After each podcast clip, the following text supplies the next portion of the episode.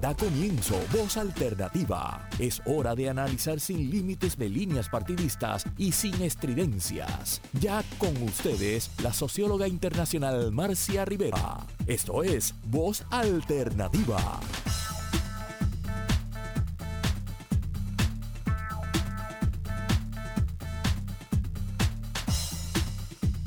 y amigos, tengan todos. Es nuestro primer programa del 2021. Eh, creo que el año pasado fue el largo más, el año más largo que hemos tenido todos en la vida, ¿verdad? Había una especie de conmoción general porque se terminara ese año a ver si las cosas cambiaban. Las cosas no cambian así de la noche para la mañana, tenemos que tenerlo claro. Hay una expectativa, ¿verdad? De, que en Puerto Rico puede empezar a haber algunos cambios y algunos alivios a los problemas tan serios que hemos tenido en, en la última década, casi las últimas dos décadas, pero particularmente en la última década con algunos impactos de eventos naturales que por las eh, dificultades que tiene el país por la alta tasa de vulnerabilidad de personas que no tienen las condiciones mínimas de vida, pues se convirtieron en verdaderos desastres. Eh, cambió el año, pero eh, el coronavirus, el COVID-19 no se ha ido, sigue siendo nuestra mayor preocupación. En Estados Unidos hay 20 millones de infectados nunca debió haber llegado a esa cifra, es una cifra monumental para un país que tiene tanta capacidad científica tecnológica y que esa capacidad pues no fue utilizada para la toma de decisiones y, llevó a, una, a un desastre que a nosotros nos tocó muy fuerte por el, ¿verdad? la cantidad de la, movilidad tan alta que hay entre Puerto Rico y los Estados Unidos. Eh, pero el año cambió, los gobiernos cambiaron, cambiaron en Estados Unidos, cambiaron en Puerto Rico y de manera muy importante, ¿verdad? Había mucha preocupación en Estados Unidos en sectores importantes de qué iba a pasar este, con la enfermedad de COVID, eh, entre otras cosas, ¿verdad? Con el estado eh, de la economía, con muchos problemas que también tiene Estados Unidos si Trump eh, seguía en el poder pero el presidente Trump, la población de Estados Unidos decidió que terminaba, aunque 70 millones de electores lo votaron. Este, no podemos perder de vista eso, ¿verdad? También cambió el año político en Puerto Rico y cambió el año en sentido que vamos a estar conversando hoy este, más a fondo en este programa que eh, he titulado Nuevas caras legislativas. ¿Qué quieren decir esas nuevas caras? Meramente nuevas caras porque son jóvenes y bonitos, son nuevas caras porque traen algo refrescante, nuevas caras que van a bloquear cualquier intento de hacer política pública o nuevas caras que van con ánimo de dialogar. Ese es el objetivo mío de este día. Yo había invitado a, tres personas a este programa.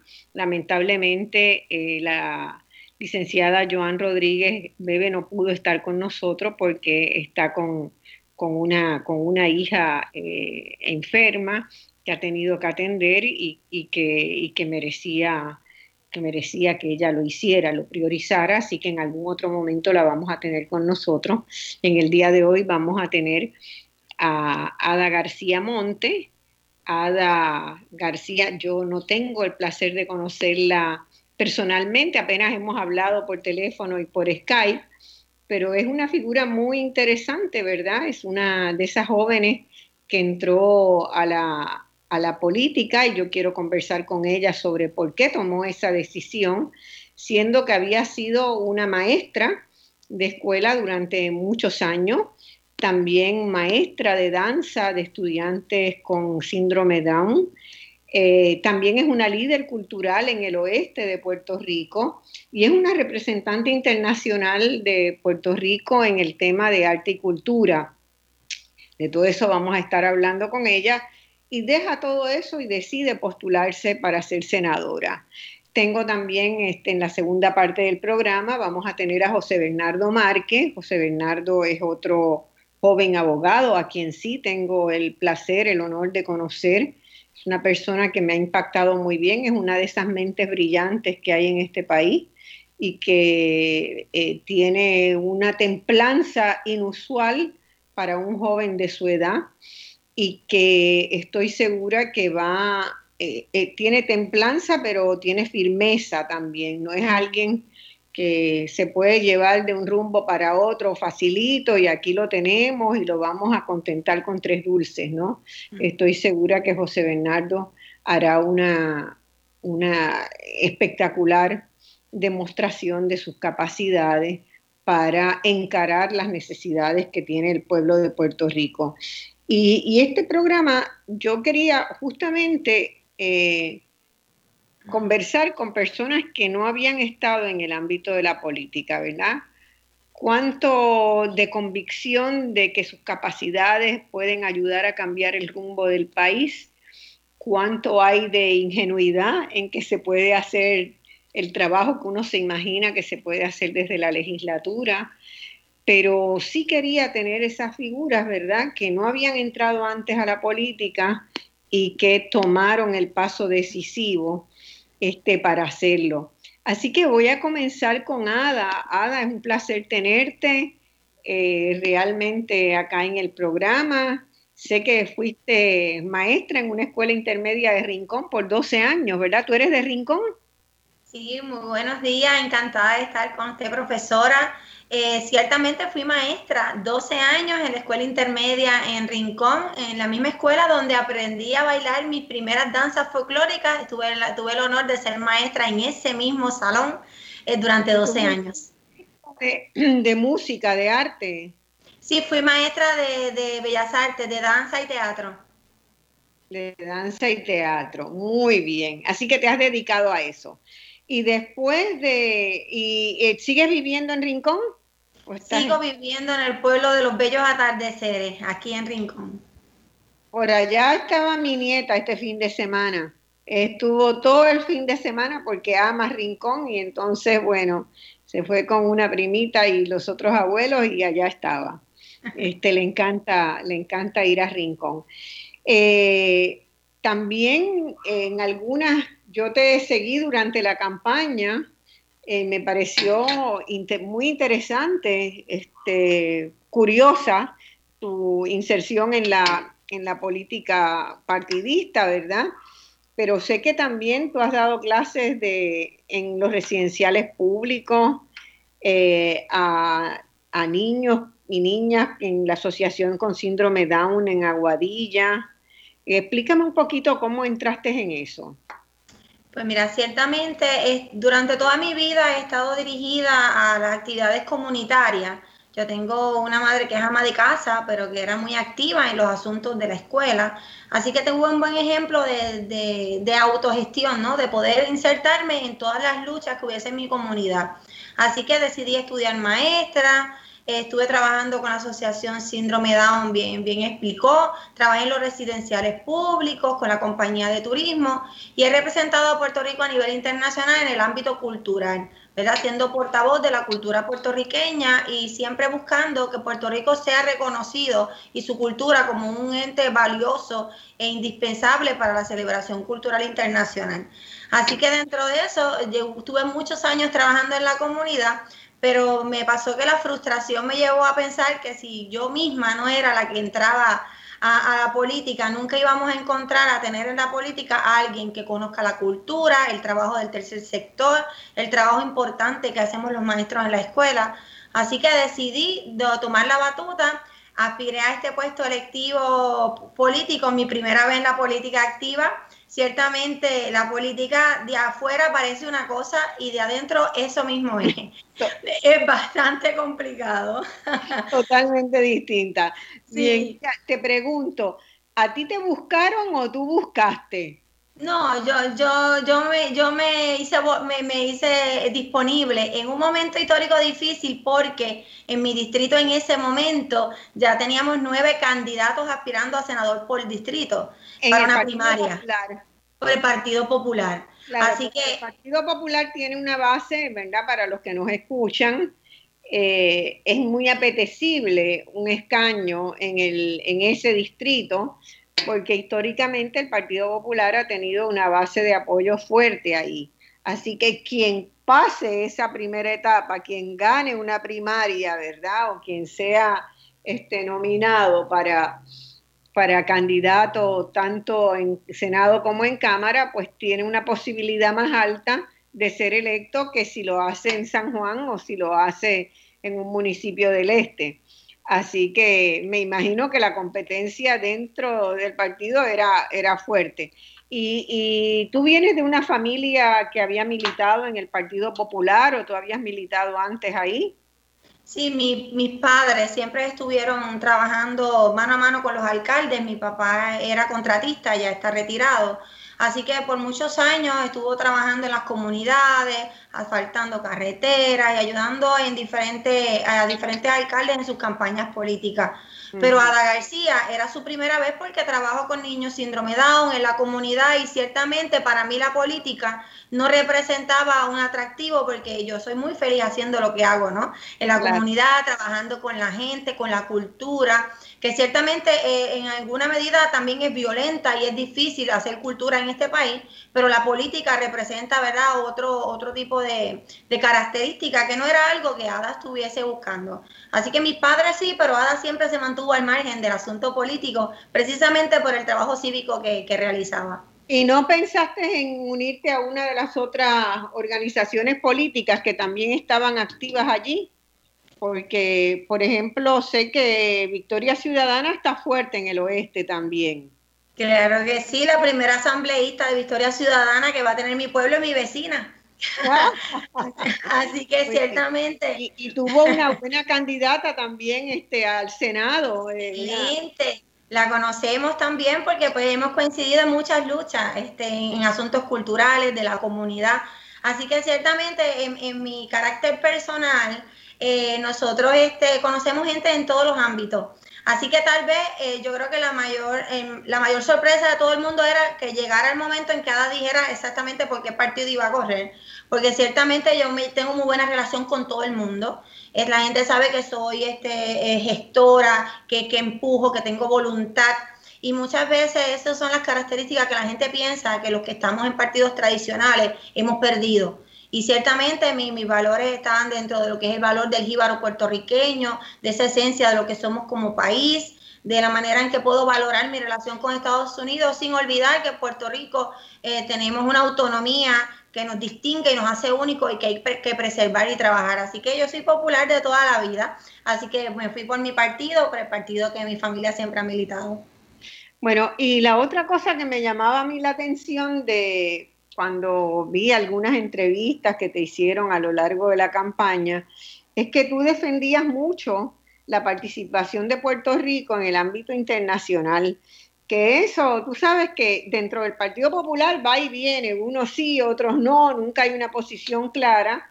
En el Partido Nuevo Progresista no se estimula y eh, realmente es bien difícil, los que hemos estado trabajando en el ámbito internacional, es muy difícil abrir esos espacios. Y tú lograste abrirlo para la cultura puertorriqueña desde el Concilio Internacional de Organizaciones de Festivales de Folclore, ¿verdad? Que es un espacio, ese concilio, que la UNESCO auspicia por así decirlo. Así que Puerto Rico pasa a, participar, no sé cuántas, en cuántas ocasiones has estado en esas actividades, cómo se fue ese proceso, pero yo quisiera que tú le dijeras al país qué tú aprendiste cuando estabas en esas eh, en esas representaciones con tu fuiste con un grupo verdad supongo. Y bueno Sí, ciertamente a lo largo de mi desarrollo desde que estoy en la escuela este, intermedia, eh, estuve eh, participando con delegaciones, con grupos folclóricos puertorriqueños en eventos internacionales de folclore. Una vez ya, ya estoy estudiando Derecho, ya estoy hecho una profesional desde el año 2014, entonces es que se me... Derecho después de Magisterio. Después de Magisterio estudié Derecho y, y ah, profesora le digo... Nadie tiene culpa, ¿verdad? Nadie tiene la culpa. Mire, pero... Como maestra que como abogada. Mira, no, ciertamente. Y, yo amaba el magisterio. Me encantaba estar en la escuela, pero el departamento de educación resulta ser en ocasiones este, frustrante para los maestros, sobre todo para, para los que venimos de las bellas artes que queremos ver y insertar valores en nuestros niños y en nuestros jóvenes a través de nuestra arte y de pronto el único excedente que hay en el departamento de educación son los maestros de educación física, los de música, los de teatro, los de danza. Así que resulta ser frustrante ese trabajo porque lo hacemos con el corazón. Un maestro de Bellas Artes, este, en distinto a un maestro de español, por ejemplo, también tenemos un talento artístico particular, ¿no? Tú tienes un maestro que es de coro, que es cantante, que tal vez pudiera dedicar su vida a cantar en un hotel, pero decide estudiar magisterio porque ama a la docencia. Y yo tuve, yo renuncié al departamento de educación porque solicité una licencia para irme a estudiar derecho y nunca me la aprobaron. Así que yo decidí que era mi momento, renuncié a mi permanencia y me fui, como dicen, cerré los ojos y me tiré a estudiar Derecho, porque también lo tenía en mi lista. Un salto al vacío. Ciertamente no me arrepiento, estudié Derecho durante tres años en la Pontificia Universidad Católica de Ponce, me gradué, revalidé estuve en ese proceso representando a Puerto Rico en este Comité Cultural eh, Socio de Patrimonio Cultural y Material de la Humanidad de la UNESCO, que es CIOF, y allí aprendí muchísimas cosas. Allí me di cuenta que somos un país, que Puerto Rico es un país en, en el ámbito internacional. Allí cuando tuve la oportunidad de defender por qué Puerto Rico tenía que tener voz y voto en este Comité Cultural de las Naciones Unidas, tuve que, que explicar eh, por qué nuestra nacionalidad, por qué nuestra música, nuestro carácter, nuestra idiosincrasia como país nos hace únicos. Y el mundo entero en ese año fue en Bautzen, Alemania. Había 60 delegados del mundo, esto es por votación. Escucharon las características de la cultura puertorriqueña y, y por votación eligieron y decidieron que Puerto Rico iba a ser un socio pleno de este Comité Cultural Internacional. Así que allí tengo voz y voto. Eh, durante dos años fui vicepresidenta de, la comisión legal de la organización y Puerto Rico se destacó mucho ante el mundo porque nosotros aquí en, nuestra, nuestro insularismo muchas veces no nos permite darnos cuenta de lo grandes que somos de lo admirado que somos y todo lo que tenemos para ofrecer al mundo. Así que estar dentro de, una organización de todo lo que aprendemos, de todo lo que aprendemos de los demás cuando vamos a esa, ¿verdad? Las oportunidades extraordinarias de compartir experiencia y decir, caramba, en esto yo hago esto mucho mejor, yo puedo dar clase aquí y otros me pueden enseñar otras cosas. Eso es un valor extraordinario que... Sobre todo con los grupos de Latinoamérica, que se parecen tanto a nosotros, pero su influencia norteamericana no es tan fuerte. Y te permite volver a tocar esa raíz o tal vez conocer por primera vez esa raíz latinoamericana que tenemos los puertorriqueños, que en ocasiones se va diluyendo por razones históricas, ¿verdad? Por razones políticas, lamentablemente.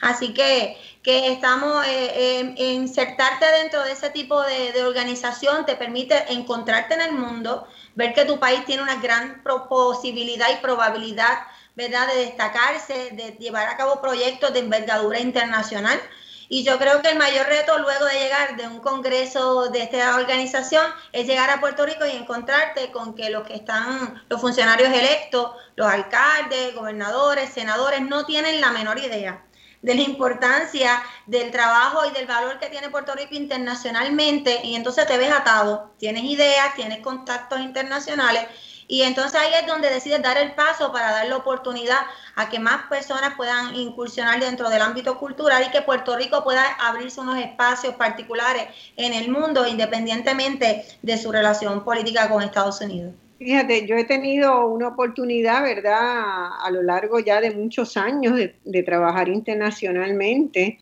y empecé como tú, empujando, empujando, empujando, ¿verdad? En mi caso, eh, para hacer una anécdota simpática, me encontré una vez con que yo soy economista de formación, ¿verdad? Mi formación es en economía y yo quería poder comparar en el centro de investigaciones que estaba dirigiendo en Puerto Rico, el Centro de Estudios de la Realidad Puertorriqueña, poder tener acceso a datos comparables con otros países porque mientras Puerto Rico no se compare con nada, tú sabes, nos pasan el rolo y nadie se preocupa por las cosas de que debe preocuparse, pero si tú te puedes comparar, con países que son parecidos en términos de estructura demográfica, este, en términos de la, de la estructura económica del país, pues tú puedes argumentar mejor por algunos cambios, por algunas cosas.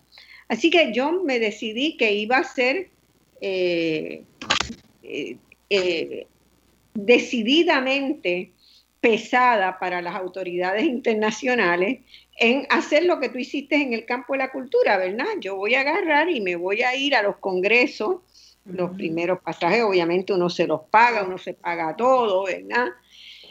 Este, porque Puerto Rico no existe, y voy y le pregunto al director general de la CEPAL, que con el tiempo nos convertimos en grandes amigos, un señor muy respetado, eh, muy venerado, eh, que todavía está vivo y trabajando y es un ejemplo de ético para el mundo, eh, le pregunto a Iglesias que si había la posibilidad de que Puerto Rico participara en esa reunión. Y entonces él me dice, pero usted me genera un problema muy grande. Era una reunión de la CEPAL que iba a tocar una serie de temas que a nosotros nos interesaban, ¿verdad? Sobre cómo medir las estadísticas del empleo, de cómo medir cambios que se proponían en los sistemas estadísticos. Entonces me dice, usted me genera, me genera un problema grandísimo, ¿verdad? Porque Puerto Rico es y no es, y eso nos trae un problema político, pero déjeme ver cómo vamos a hacer. Bueno, la cuestión fue que me dieron entrada. ¿Verdad? Me dieron entrada y él se percató, no, no formal la primera vez, se percató de que yo era alguien que estaba con mis pares. O sea, los que estaban allí tenían experiencias similares a las que yo tenía y que realmente era lamentable que Puerto Rico no estuviera. Y me refiere al director en esa misma reunión que tenga una reunión eh, con el director de la oficina de la CEPAL para el Caribe. Y entonces el señor viene con muchas publicaciones y tal, y cuando yo miro la portada, habían borrado con líquido blanco, ¿tú te acuerdas aquel liquidito blanco de cuando uno cometía un error en maquinilla y borraba? Habían borrado el mapa de Puerto Rico de la portada de las publicaciones.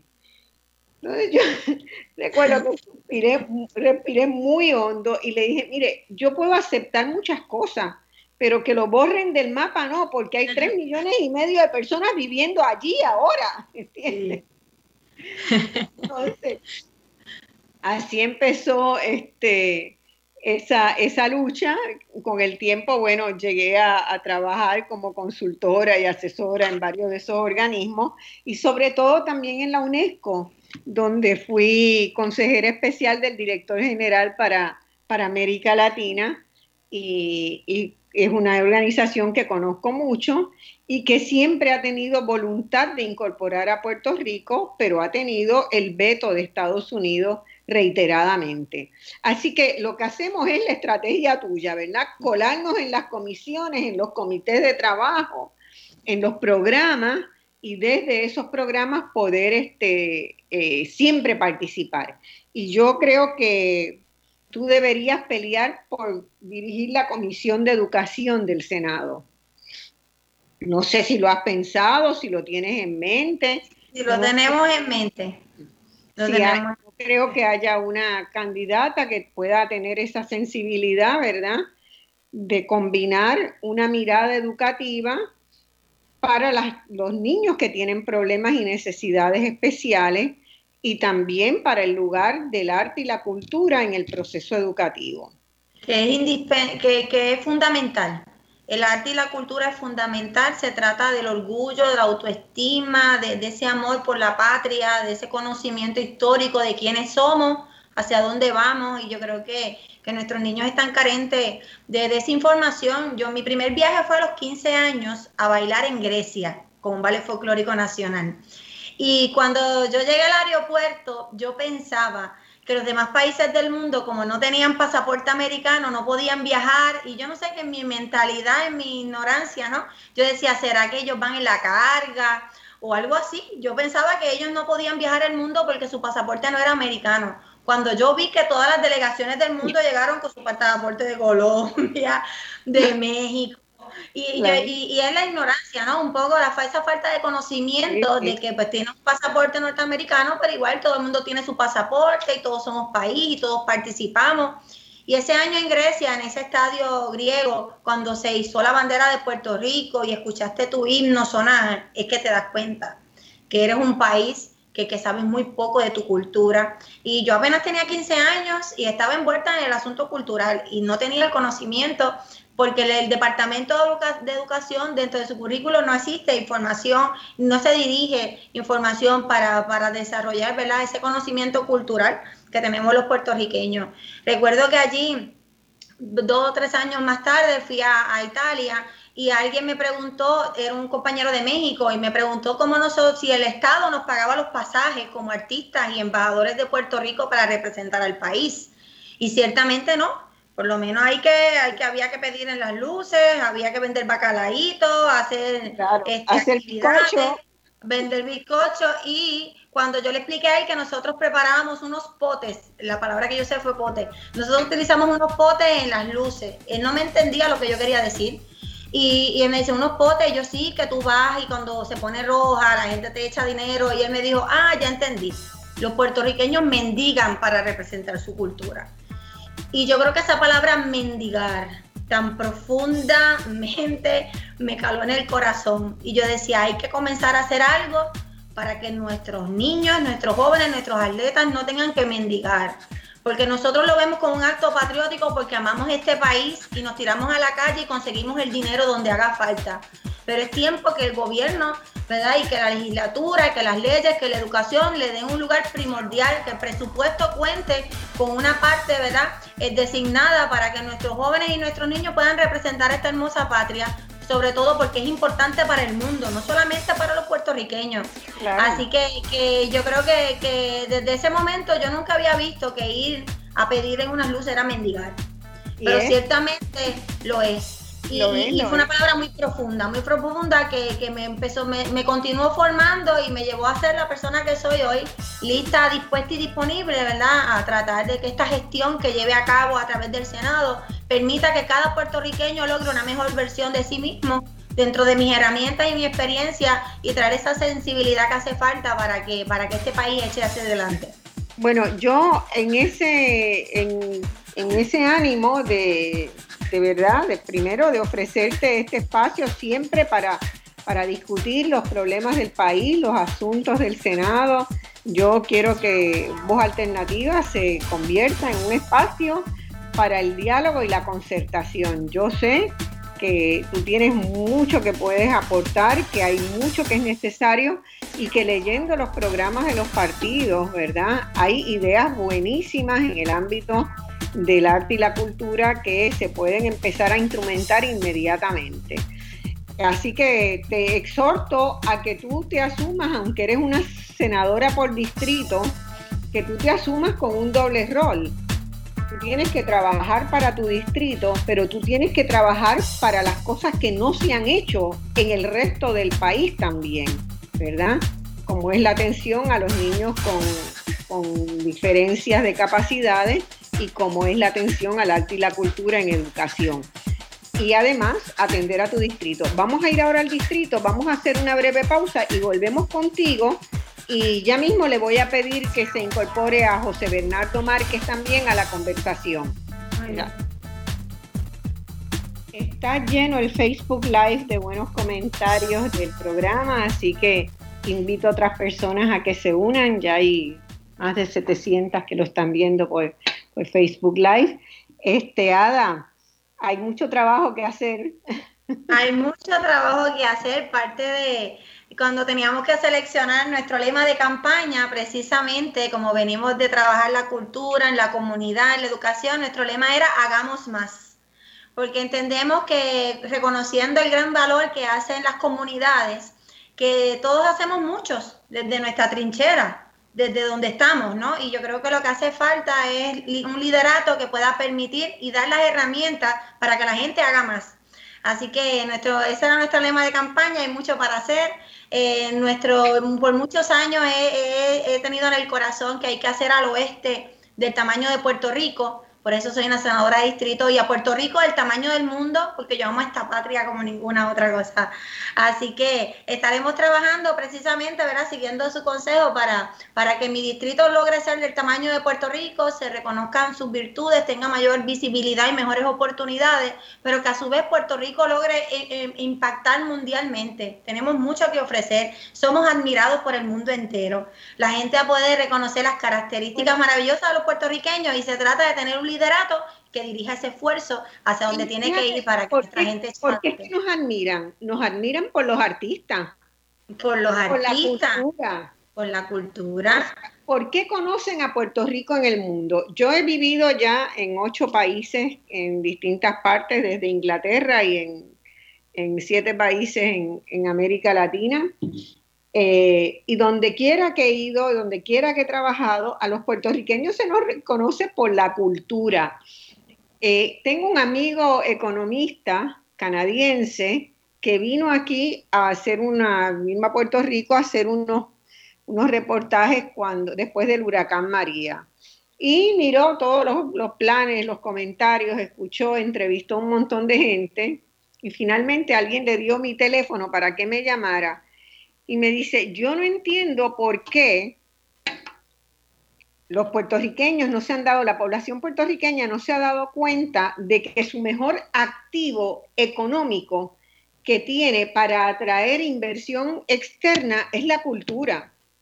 Ciertamente. No se ha dado cuenta que por lo que nosotros reconocemos y todo el mundo quisiera ir a Puerto Rico, es por la cultura, es por su música, es por sus cantantes, por sus orquestas, es por sus actores, es por sus pintores, ¿verdad? Sus artistas gráficos y lo que no conocen, y lo que no conocen. Y los artistas internacionales que se han radicado en Puerto Rico, como fue en su momento Pablo Casals, ¿verdad?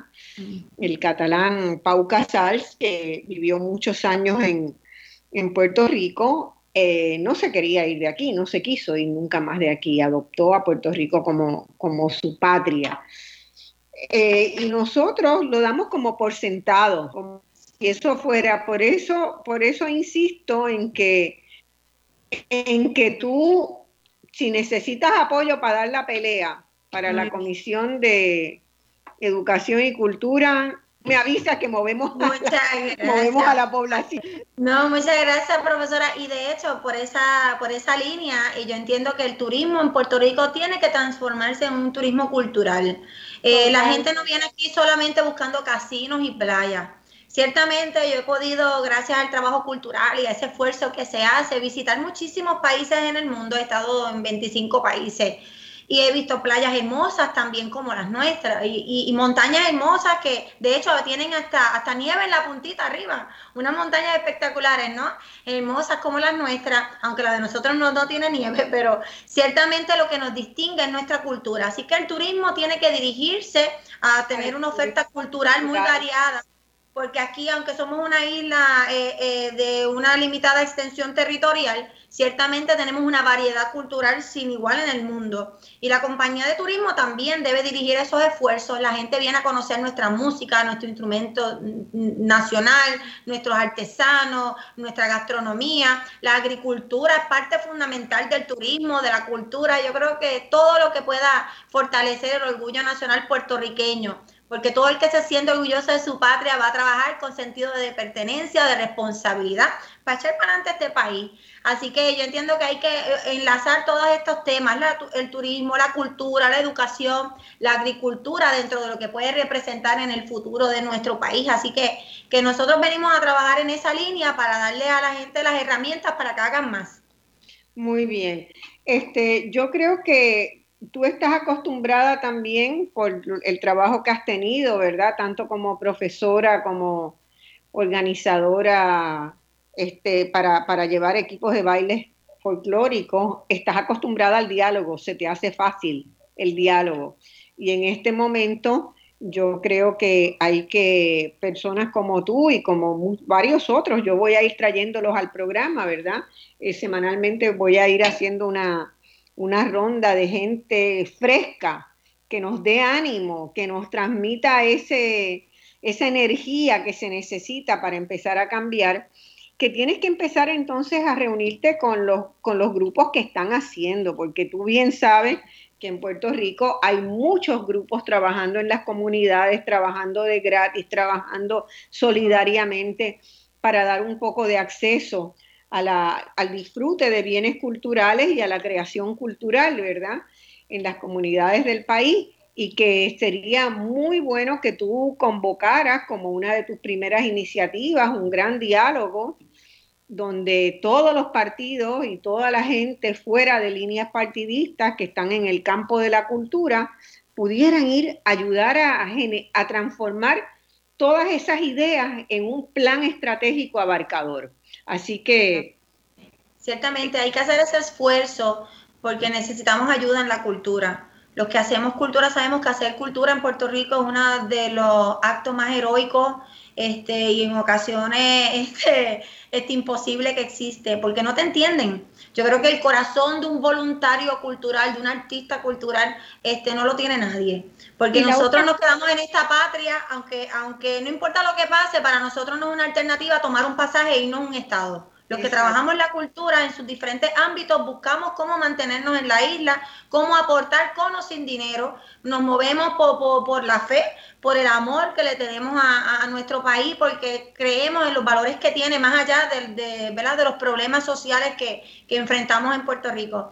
Así que yo entiendo que un dólar que se pone en las manos de la cultura se queda en el país porque no nos vamos los artistas de la cultura hay que darle ese respaldo para que continúen trabajando y que puedan vivir y retirarse dignamente, porque es una lástima ver cómo nuestros artistas, nuestros artesanos, nuestros actores, nuestros músicos eh, terminan en una vida de pobreza, eh, sin que nadie, sin un retiro, eh, muriendo en condiciones que no son dignas luego de haber dado tanto por el país. Así que hay que trabajar eso porque yo sé el corazón que se tiene y cuánto se ama esta patria. Y la otra cosa, y va ya redondeando el ámbito de la cultura, la otra cosa que es una tarea que tú podrías realmente ayudar a hacer, tú tienes 12 municipios, entiendo, en el 12 municipios en el distrito de Mayagüez, lo estuve eh, repasando. Son municipios muy diversos, desde el municipio de Mayagüez y Aguadilla, que son muy grandes, hasta municipios del interior de, la montaña, ¿verdad? Como Maricao, Las Marías, este, que son bellísimos. Eh, y esos municipios hacen fiestas patronales. Y las fiestas patronales en Puerto Rico podrían ligarse a una estrategia de cultura que subiera el nivel de este el nivel cultural de las mismas. Yo creo que ahí hay mucho trabajo que se puede hacer de coordinación, de, colaboración, ¿verdad?, entre unas fiestas y otras, de diversificación de la oferta para que sea más justa. Así que me parece que ahí tienes como otra, otra línea que sería buenísimo que la, que la desarrollara. Pero ahora quiero venir a Ada, la que representa al distrito de Mayagüez y Aguadilla, porque mi papá, que nació y se crió en la McKinley 1 en Mayagüez, pues que verdad murió hace muchos años, va a estar diciendo desde allá arriba, bueno, ¿qué va a hacer por Mayagüez y por el distrito? Bueno, nosotros ciertamente, este, parte de, de mi objetivo primordial es darle visibilidad al oeste. Yo entiendo que por muchos años hemos tenido senadores que no han sido efectivos en llevar el mensaje de la importancia económica en la importancia, cultural que tiene nuestro distrito Mayagüez Aguadilla. Así que vamos a estar dándole visibilidad y las herramientas a la gente del oeste. Nosotros en el oeste desarrollamos toda nuestra actividad cultural, económica, educativa en el distrito porque estamos lejos del área metropolitana. Así que por Mayagüez se trata de descentralizar este, varios de los servicios para que puedan recibirlo nuestra gente de manera directa, que no tengan que ir a San Juan tenemos que trabajar como en todo Puerto Rico con la infraestructura de carretera, que es, un desastre en los pasados años y que hay que ver que no tengamos que seguir devolviendo fondos porque no somos efectivos a la hora de ejecutar y de cumplir con los requisitos para que se puedan utilizar. El centro médico de Mayagüez necesita que se abra ese centro de trauma, pero ahí estamos hablando de un asunto de poder atraer al, recurso médico, que se sienta este, atraído precisamente por venir a Mayagüez y dar sus servicios acá en el oeste, que tiene un paraíso, así que yo creo que se trata de incentivar de manera correcta, porque todos nuestros jóvenes que estudian medicina, que estudian alguna carrera relacionada a la salud, lo hacen porque aman a su país, a su gente y tienen una vocación que quisieran ejercer aquí. Así que se trata de poder legislar y buscar las alternativas para que ellos puedan quedarse en el oeste. Necesitamos darle seguimiento al aeropuerto de Aguadilla que sigue cerrado con el pretexto de, del COVID, de la pandemia, cuando ciertamente la gente llega a San Juan y llega a Guadilla en carro. Así que las mismas medidas de seguridad que, y el protocolo que se establece en San Juan lo podemos establecer en Aguadilla para que nuestro comercio turístico comience a moverse, los comercios circundantes al aeropuerto y en todo el distrito. Hay que trabajar con los puertos y darle muchas herramientas a las entidades sin fines de lucro. Yo vengo del tercer sector, Nuestras entidades son las entidades que menos recursos reciben del gobierno, de la Comisión Conjunta de Donativos Legislativos. Aquí nuestra organización Síndrome Down de Aguadilla recibe una tercera parte del dinero que puede recibir la organización, eh, la Asociación Síndrome Down, perdón, la Fundación en San Juan eh, síndrome Down que hacen eh, un trabajo similar, pero nosotros estamos en el oeste y muchas veces eh, se, nos, se nos discrimina en ese aspecto. Así que voy a estar atenta para que nuestra gente pueda recibir ¿verdad? su servicio, darle visibilidad, demostrar que estamos listos para dar los servicios y cualquier cosa que se haga en el oeste va a ser en beneficio de todo Puerto Rico, porque todos quieren venir acá al oeste a, trabajar y yo creo que seguimos de, de ejemplo, trabajar en el ambiente, verá la erosión costera, sobre todo en mi pueblo, en Rincón. En Condado tenemos un problema, un problema similar. Así que yo creo que tenemos mucho por hacer, eh, darle visibilidad y ser la voz fuerte del oeste. Yo creo que llegamos a llevar el mensaje, que la gente nos escuche y que el gobierno central nos, tenga en cuenta, porque nuestra gente merece mejores, mejores servicios. Bueno, voy a ver si puedo enganchar eh, a José Bernardo Márquez ya. Dame un segundo para presentarlo y después, bueno, eh, tú terminas y yo sigo con José Bernardo, pero me gustaría que tuvieran esta interacción. Él va a estar en la Cámara de Representantes y yo estoy segura de que va a haber mucha empatía entre los planteamientos que estás haciendo y los planteamientos que el grupo donde él ha estado militando ha estado haciendo. Déjame ver si puedo hacer esa, esa rápida búsqueda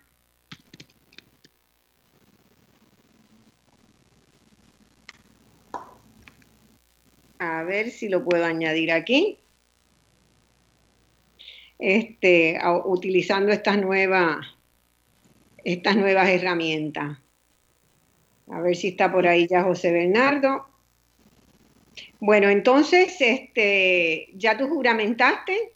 Juramentamos en el día de ayer, este, en un senado donde la mayoría somos mujeres, 14 a 13. Claro es un Senado de mayoría mujeres, eso es otra cosa histórica. Histórico. Eh, encantada de estar en este momento histórico con mucha gente nueva. Yo espero que no solamente sean caras nuevas, sino que sea gente diferente, que traiga otras herramientas y que este no sea un gobierno dividido, sino que sea un gobierno compartido. 7, 9, 2, 2, 3, 6, Está sonando un teléfono. Adiós, cara, no sé quién, a quién alguien más se me enganchó por ahí. José Bernardo, ¿estás?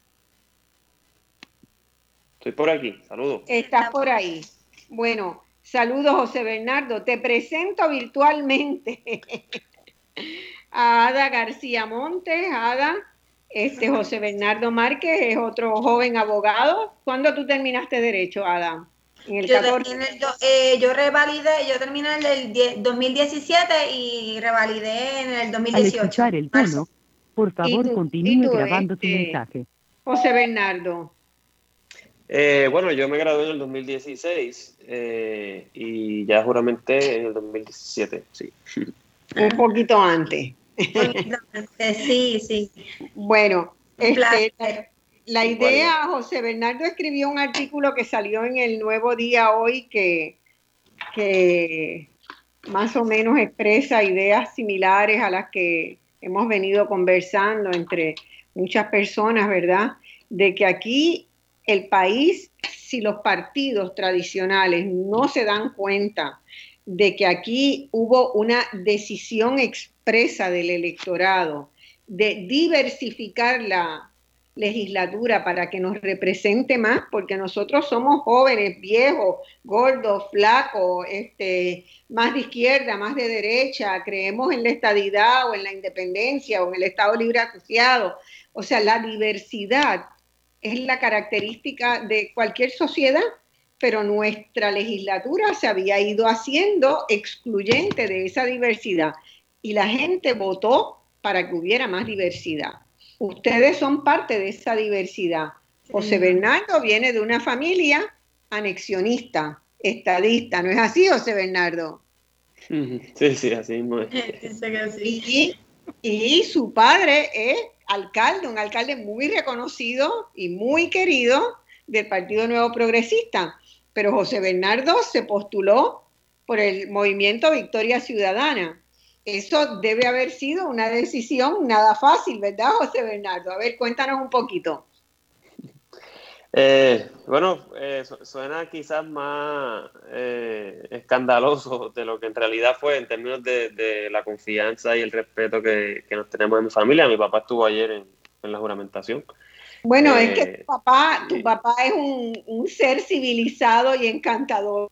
Sí, sí. De hecho, este, algo que no, que no ha trascendido públicamente, pero ocurrió allí y fue, quiero pensar, ¿verdad?, un error genuino de, la persona que, que leía las actas, del oficial de actas, eh, es que va mencionando los que entramos por acumulación eh, y habemos tres personas que nos llamamos José, José Meléndez, Chiquito Meléndez, José Aponte y José Bernardo Márquez. Y entonces cuando los van mencionando, me atribuye a mí ser del Partido No Progresista y luego se... Eh, corrige al mismo eh, y dice, corrijo, ¿verdad? Victoria Ciudadana. Así que, que nada, todavía hay gente que está procesando ese giro mío como estadista, de decidir estar en un nuevo movimiento por creer que hace falta eh, nuevos estilos, nuevas visiones eh, y nuevos compromisos de política pública. Así que, que nada, con mucho entusiasmo asumimos este compromiso y, ya abriéndonos ¿no? a ese diálogo democrático que hace falta. Ahí Marcia como que se nos fue, ¿verdad? Válgame, se nos fue Marcia. Sí. Bueno, pues yo te entrevisto a ti, tú me entrevistas a mí. Muy bien. No, pero, pero encantada para mí estar en el Senado como nueva en política activa. Este, es interesante, para mí quedó de manera perfecta cómo ha quedado constituido el Senado de Puerto Rico, sobre todo porque habemos muchas mujeres, así que que somos mayoría, así que los estilos de hacer política van a ser distintos, una sensibilidad diferente, gente con diferentes bagajes y preparación. Y sé que allá en la Cámara este, hay mucha gente nueva también, y yo creo que vamos a estar, espero yo que podamos estar a la altura de lo que la gente quiere. Hemos entendido el mensaje y estamos aquí listos, dispuestos y disponibles a hacer la transformación por, Puerto Rico. Sí, totalmente de acuerdo. Eh, y y pienso que, parte del ejercicio que nos toca hacer eh, empezando, y era algo que yo adelantaba en, ese escrito que salió hoy en un nuevo día, es mirar cuáles son las convergencias, porque sabemos que tenemos muchas diferencias eh, y que hay unos enfoques distintos en, unos temas muy puntuales, pero en otros, cuando uno compara los programas de gobierno, pues encuentra eh, muchas áreas de convergencia y fue un ejercicio que hice en estos días de leerme los, programas de, del PIB, del Partido Popular, del Partido PNP del proyecto Dignidad y las propuestas del compañero Vargas Vidot, eh, y vi algunos asuntos que, están reconocidos eh, textualmente, eh, que, son totalmente compatibles. yo creo que dentro de la discusión, yo creo que mucho más de lo, lo, que nos une, sobre todo el nuevo liderato que acaba de entrar por primera vez a participar, estar en la Asamblea Legislativa, yo creo que nos unen muchas cosas. Y, y estamos listos eh, para trabajar en equipo. Esperamos ¿verdad? que también allí con, podamos hacer resoluciones conjuntas y trabajar a favor de la gente. Nos toca dar el ejemplo para la próxima generación. Eh, mucha gente joven creando un nuevo estilo de hacer política y tenemos que dejar un legado mucho mejor de que hemos recibido. Así que tenemos un gran trabajo por delante. Definitivo, definitivo. Yo veía, por ejemplo, temas para, para beneficio de la gente que nos que nos escucha, y esos temas que, que identifiqué rápido, que eran consensos, ¿verdad? El asunto de, que la gente tenga más acceso a, información pública, ¿verdad? Todo este reclamo de, de transparencia.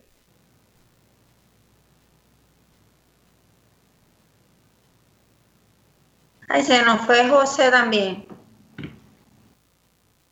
Parece que estamos teniendo problemas de conexión, pero seguimos aquí esperando, ¿verdad? Ya mismo iremos a una pausa para poder continuar con esta conversación.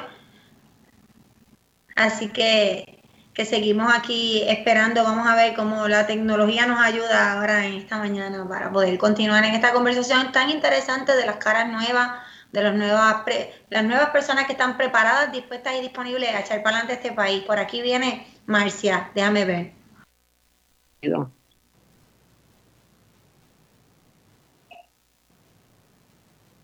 Ahora estamos, parece. Hola, déjame preguntar bien si estamos en línea.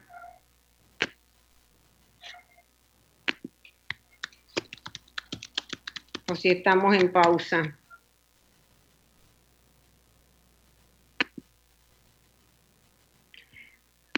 Ada.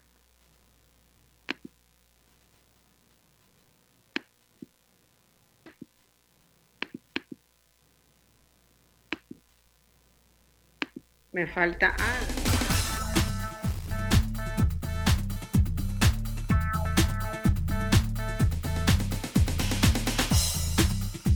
Amiga, hemos vuelto a la pantalla, a la conexión.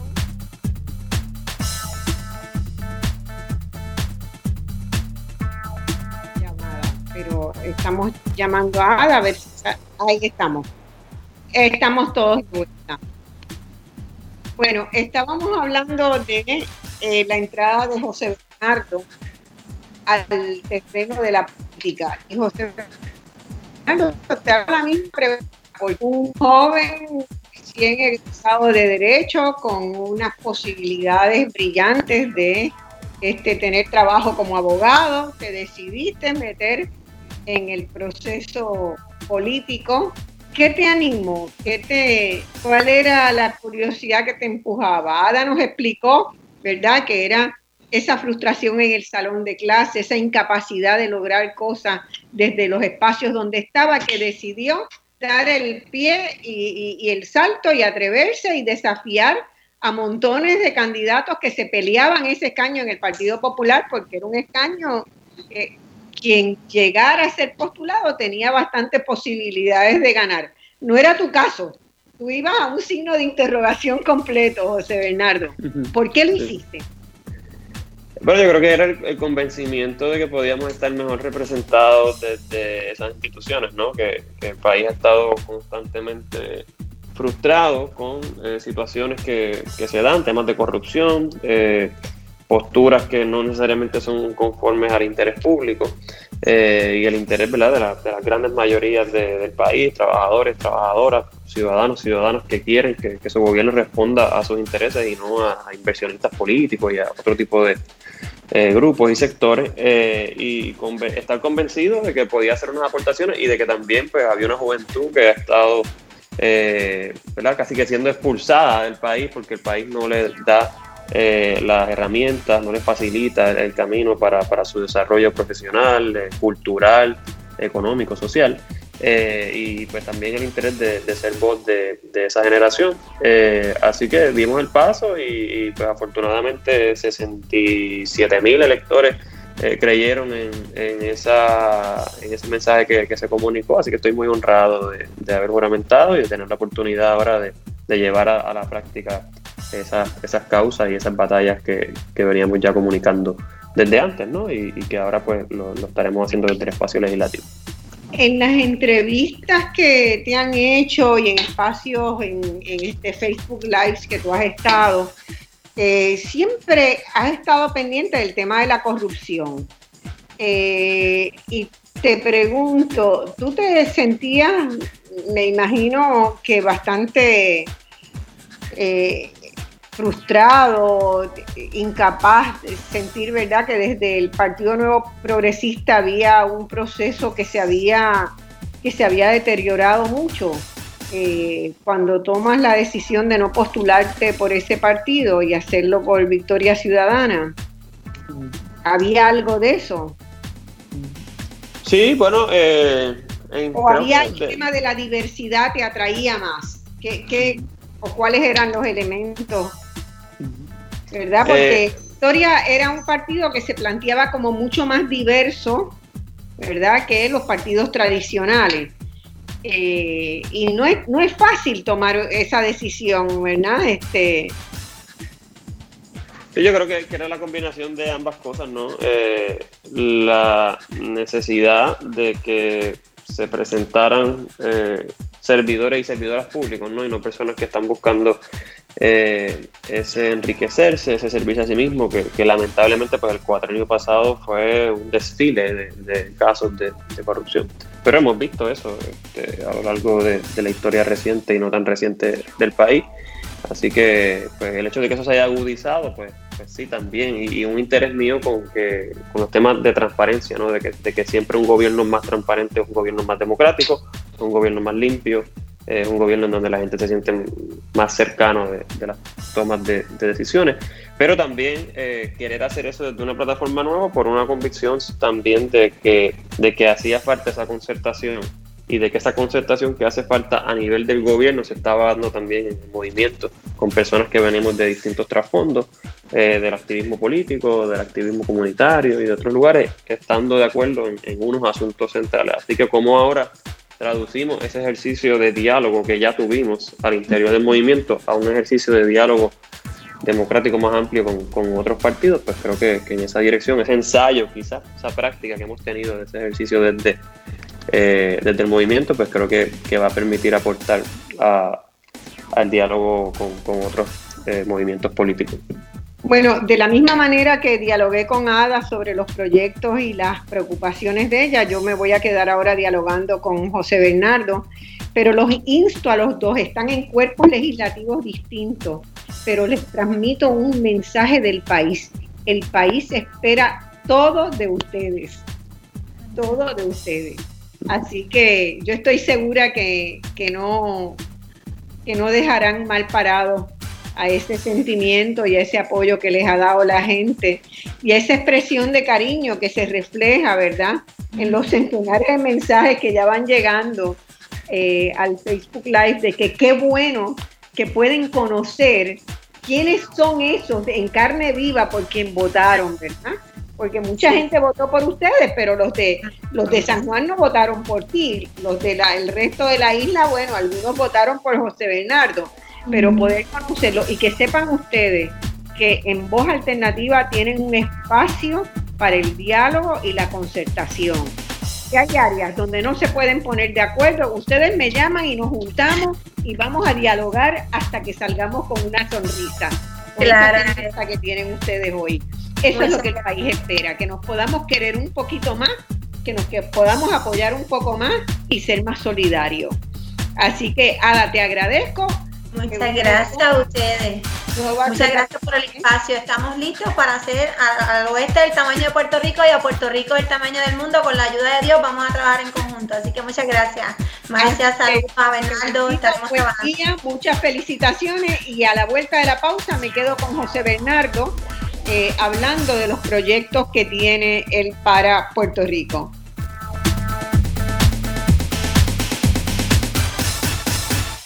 Bueno, mis amigos, entramos en la última hora del programa y estamos conversando con José Bernardo Márquez, abogado que acaba de ser electo eh, representante por acumulación por la nueva fuerza política Movimiento Victoria Ciudadana. Y yo quería conversar con José Bernardo cuál era la agenda. Hay varias noticias esta semana, ¿verdad? que son importantes entender y, comentar. Primero, para mí, eh, la buena nueva de que Victoria Ciudadana, los, los legisladores y legisladoras electos van a trabajar en equipo.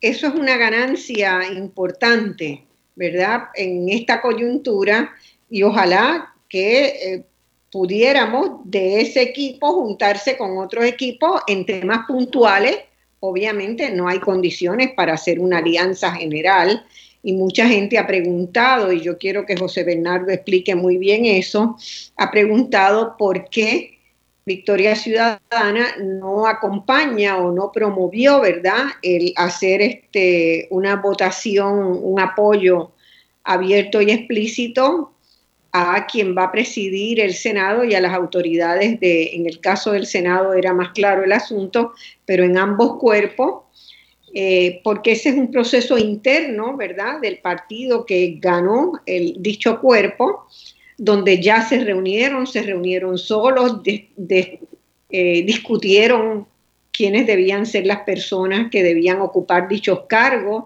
Esa consulta no incluyó a los otros partidos nuevos.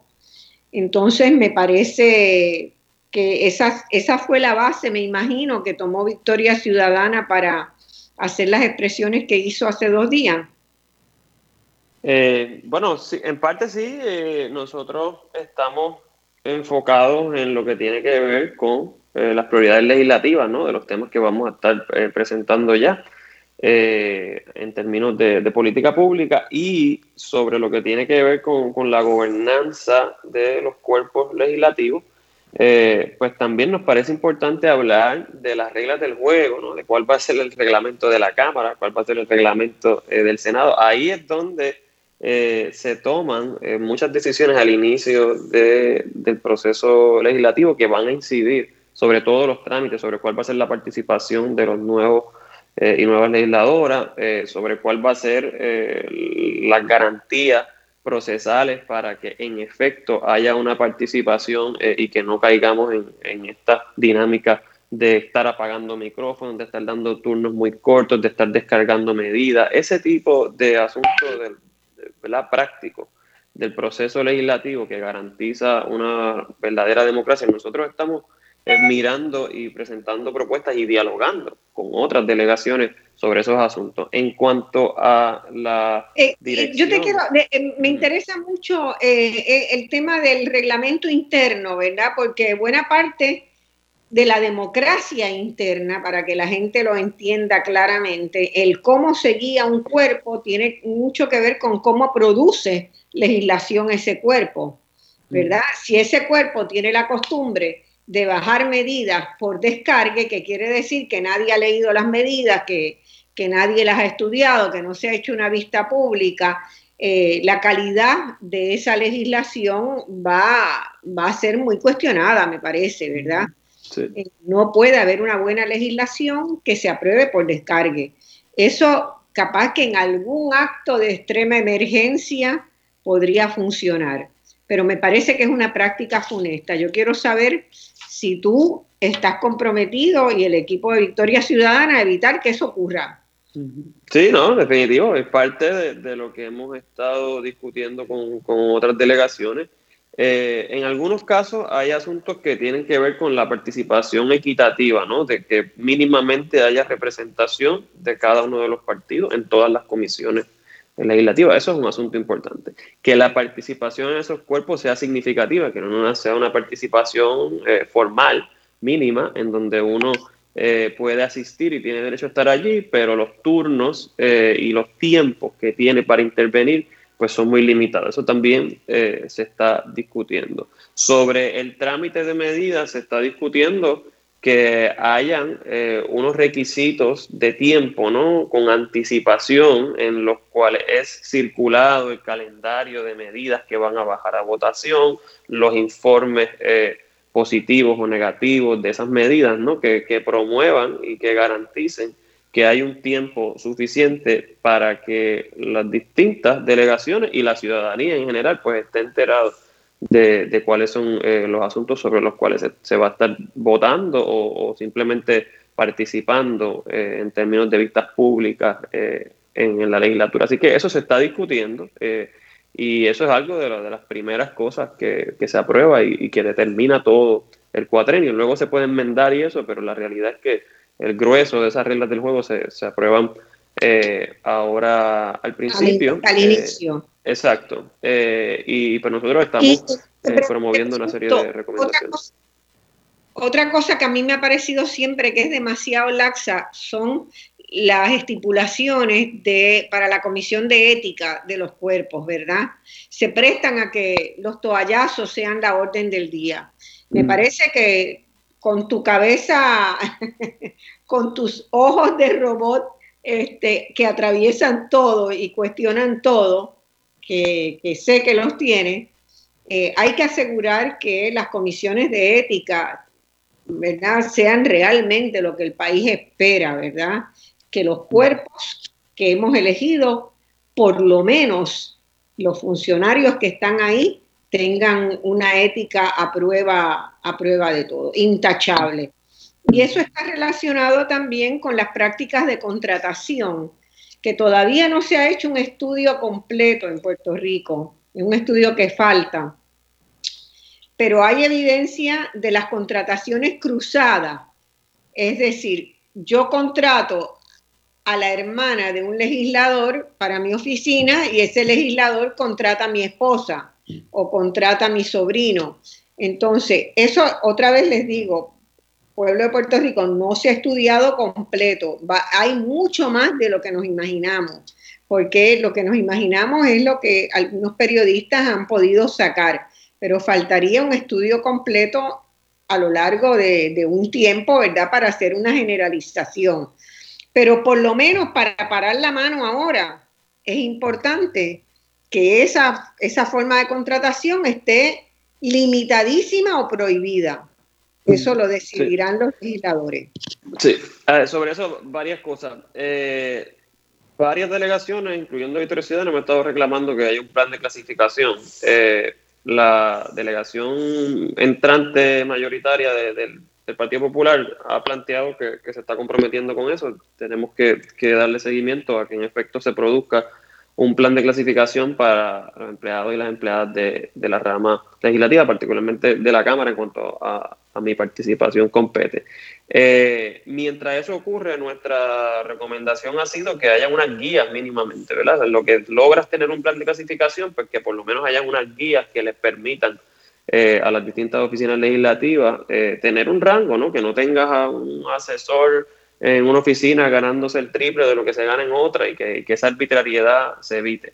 Sobre las prácticas de, nepotismo, eh, pues también ese, ese, fue un compromiso nuestro en la campaña, con, el, proyecto que presentamos Rescate. Una de las cosas que planteaba era que se le eliminara en la legislatura las facultades que tienen las presidencias de dar dispensas para que eso pase. Eh, hay una prohibición por ley de que se, le impide a un legislador contratar en su propia oficina a un familiar, eh, pero eso está sujeto, o incluso en, otras oficinas de, la rama legislativa, pero eso está sujeto eh, a que el presidente dé dispensa. Entonces, esas dispensas se dan de una manera bien laxa eh, y permite que, que eso ocurra de una manera impermisible. Nosotros estamos proponiendo que se elimine esa facultad. Eh, que no se puedan dar dispensas. Si eres un familiar eh, de un legislador, pues no puedes trabajar en la legislatura. La legislatura es bastante pequeña eh, y, en ese sentido no, se justifica, ¿verdad? Va a ser bien rara a la vez que, tengamos a un físico cuántico familiar de un legislador que, es la única persona que, podemos contratar. La realidad es que esa no es, no es la realidad. y, en ese sentido, pues, pues es un compromiso que, ¿Y el asunto, asumimos y que vamos a estar promoviendo.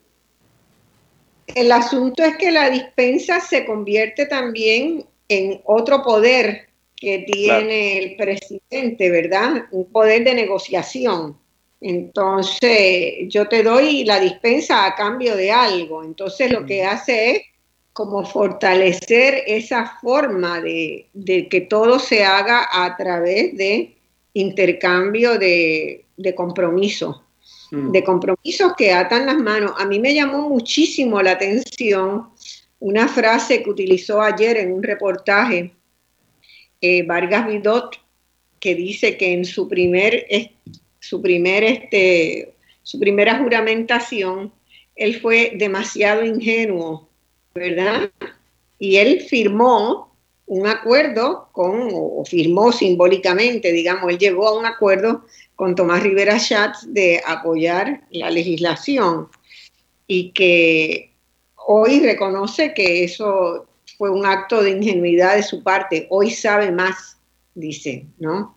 Y que este reserva el derecho de expresarse sobre a quién va a apoyar para la presidencia del Senado. Eh, pero la frase que usó me dio a entender que sí, que esos, esos acuerdos funcionan, ¿verdad? Como muchos niveles de negociación interna que minan la gobernanza de los cuerpos y que parte del trabajo que ustedes tienen que hacer es no solamente generar mejores leyes para Puerto Rico, sino crear las condiciones dentro de los cuerpos legislativos para que haya mejor legislación en el país. Sí, definitivo.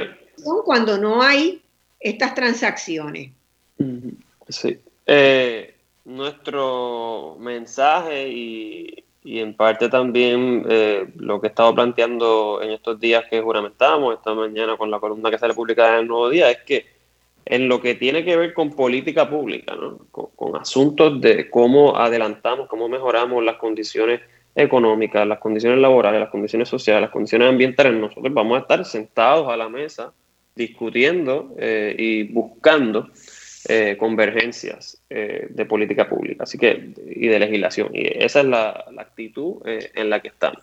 en esas áreas, perdón, en esas áreas de gobernanza interna has visto que puede haber disposición de otros partidos a, llegar a acuerdos, ¿verdad?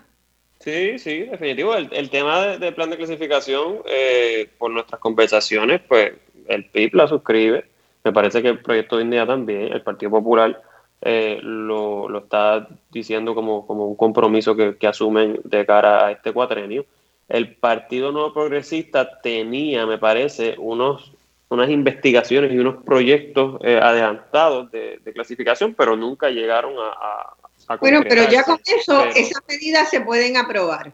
Claro, ya, ya eso, este esos votos estarían ahí. En el tema de la corrupción, en el tema de la corrupción, tú habías trabajado muchísimo eh, durante la campaña, ¿verdad? En una propuesta eh, legislativa que me gustaría que le explicaras a la gente cuáles serían ¿Qué piensas radicar ahora? ¿Qué piensan radicar en conjunto la delegación de, Victoria Ciudadana sobre el tema de corrupción? ¿Y cómo tú ves? Porque ese es un área que yo veo que también puede haber un buen ambiente para, para aplicarla, porque la presión de la gente de afuera que votó por esos legisladores está eh, vigilante, la gente está vigilante a ver si lo primero que van a hacer es es sentar las bases para que no haya más corrupción. Sí. Eh, bueno, hay, un proyecto que vamos a estar presentando que, tiene que ver con lo que hablaba hace unos minutos sobre, sobre nepotismo, que aplique no solamente en la rama legislativa, sino otras ramas, en donde sabemos que también se ejerce, y ahí los reportajes han sido a nivel periodístico muy amplios, donde se ejerce mucha presión y se desvirtúa el proceso de contratación gubernamental a favor de, personas que tienen la, llamada pala o, el amiguismo político. Por otro lado, eh, algo que, es fundamental, eh, que parte de, lo que tenemos que atender y, mejorar como sociedad es lo del inversionismo político en el gobierno de Puerto Rico, ver las personas que, donan a campañas políticas y que a partir de esos donativos eh, logran ciertos resultados y ciertos acomodos. Eh, y, vamos a estar presentando una medida que, también surge de, la propuesta rescate para prohibir eh, que personas que tienen contratos con el gobierno donen a campañas políticas, lo que se crea ¿no? esa, esa impresión de, que esos donativos se dan en función de eh, una lealtad a, quien está otorgando ese contrato gubernamental. Eso ha sido prohibido en, muchas otras jurisdicciones. En Puerto Rico se permite Así que vamos a, presentar una medida en cuanto a eso, que creo que es una medida bastante eh, novedosa eh, y contundente eh, para evitar esas prácticas de, inversionismo político. Entonces, otro tema que, quería plantear, que, y, lo, y lo traigo porque yo hice el ejercicio de leerme los programas de gobierno de los otros partidos políticos, ahora que vamos a empezar, ¿verdad? Para buscar áreas de comercio. Entonces, todo el mundo habla de transparencia y de acceso a información pública. Entonces, ese discurso, eh, pues es uno que, al igual que otros, al igual que la, interesantemente, eh, el desarrollo de, energía renovable, eh, al igual que la profesionalización del servicio público, al igual que la revisión y la reforma de la permisología para las pequeñas y las medianas empresas eh, ¿verdad? En ese trámite gubernamental que sabemos que es bien oneroso. Esos son temas que se repiten en todos los programas de gobierno. Entonces, la, la meta o la aspiración, pues parece ser compatible. La pregunta va a ser cómo nos sentamos para hablar de los detalles de esas propuestas, ¿verdad? Cómo se va a promover ese, ese objetivo común. Y yo creo que en el tema de tener mayor acceso a información pública y de promover un gobierno que no solamente es transparente cuando eh, se le va y se le pide información o cuando se le demanda para que divulgue una información, sino que es eh, transparente de una manera proactiva, de que divulga abiertamente datos que están disponibles para, para la ciudadanía, para la prensa. Eh, eso sabemos que si ocurriera, ayudaría a prevenir muchas prácticas eh, terribles eh, que, que, hemos visto y que nos enteramos de ellas ya cuando, cuando están en una etapa en que o es difícil de remediar o ya se fututearon un montón de dinero o ya ¿verdad? la confianza del pueblo en, los procesos de, contratación gubernamental o de toma de decisiones de política pública, pues está eh, lacerada. Eh, y yo creo que esa, ah, en las otras, pues son propuestas que vamos a presentar y que ojalá este, haya la voluntad política para las limitaciones al nepotismo, para las limitaciones a los donativos políticos de parte de contratistas. Y, creo que debería estar. Y la evidencia de cómo se está haciendo en otros lugares de manera efectiva está. Eh, pero en el de transparencia y, acceso a información pública, que es una cosa más básica eh, y que se repite textualmente en los programas de gobierno de los distintos partidos, pues yo creo que hay una oportunidad tremenda eh, de, mejorar. Yo me, quedé, yo me quedé esperando que ayer en el discurso del gobernador él hiciera referencia a eso, a la transparencia y a la información pública y que tomara, ¿verdad?, la iniciativa de invitar a que se enmendaran las dos leyes que se aprobaron que lo limitan, ¿verdad? Pero Chitón Chitón no salió del Ejecutivo. No, lo mencionó, no lo mencionó y, y asumió un discurso que, que, asumió también en su campaña eh, de la corrupción, que yo no comparto, que es un discurso eh, ¿verdad? Como moralista, como de que esos son unos casos aislados de falta de valores y, no reconocer que hay unas prácticas eh, estructurales de inversionismo, de intereses económicos. desde hace décadas, vamos a tenerlo claro, en Puerto Rico, que han ido creciendo y creciendo y creciendo porque ha habido impunidad, porque no ha habido investigación, porque la oficina del Contralor no tiene garras suficientes, ¿verdad? Y habría que también pensar la, oficina del Contralor como un organismo que, pudiera encauzar, más allá de decir, este, se cometieron estas fallas, ¿verdad? Que pudiera, que tuviera más garra. Y, obviamente también hay que introducir en la oficina del Contralor un elemento para asegurar la, la independencia real de la oficina, porque mm. lo que hemos visto en los últimos años es que esto toallazo va y toallazo viene. Así que en el ámbito de la corrupción, yo espero que todos los electos de, los partidos, ¿verdad? Incluso de gente del Partido Nuevo Progresista y de gente del Partido Popular Democrático, me consta, por ejemplo, porque lo dijo en este programa este Juan Zaragoza, eh, y que estará de invitado, si no el domingo que viene, el subsiguiente, eh, pronto va a estar que en Puerto Rico hay que ponerle coto a muchas formas de corrupción. La evasión contributiva es otra forma de corrupción. Las negociaciones que se hacen para, para las deudas contributivas son generalmente eh, mecanismos de corrupción. Bueno, la están de incentivos. Me están poniendo Los la incentivos empresariales que se dan también a veces se prestan a, esas arbitrariedades y a corrupción también. Totalmente de acuerdo. la musiquita de la pausa. Volvemos y seguimos con José Bernardo. Regresamos con Voz Alternativa por amigos y amigas que nos escuchan en Puerto Rico, que nos escuchan en América Latina, en la diáspora puertorriqueña, en los Estados Unidos.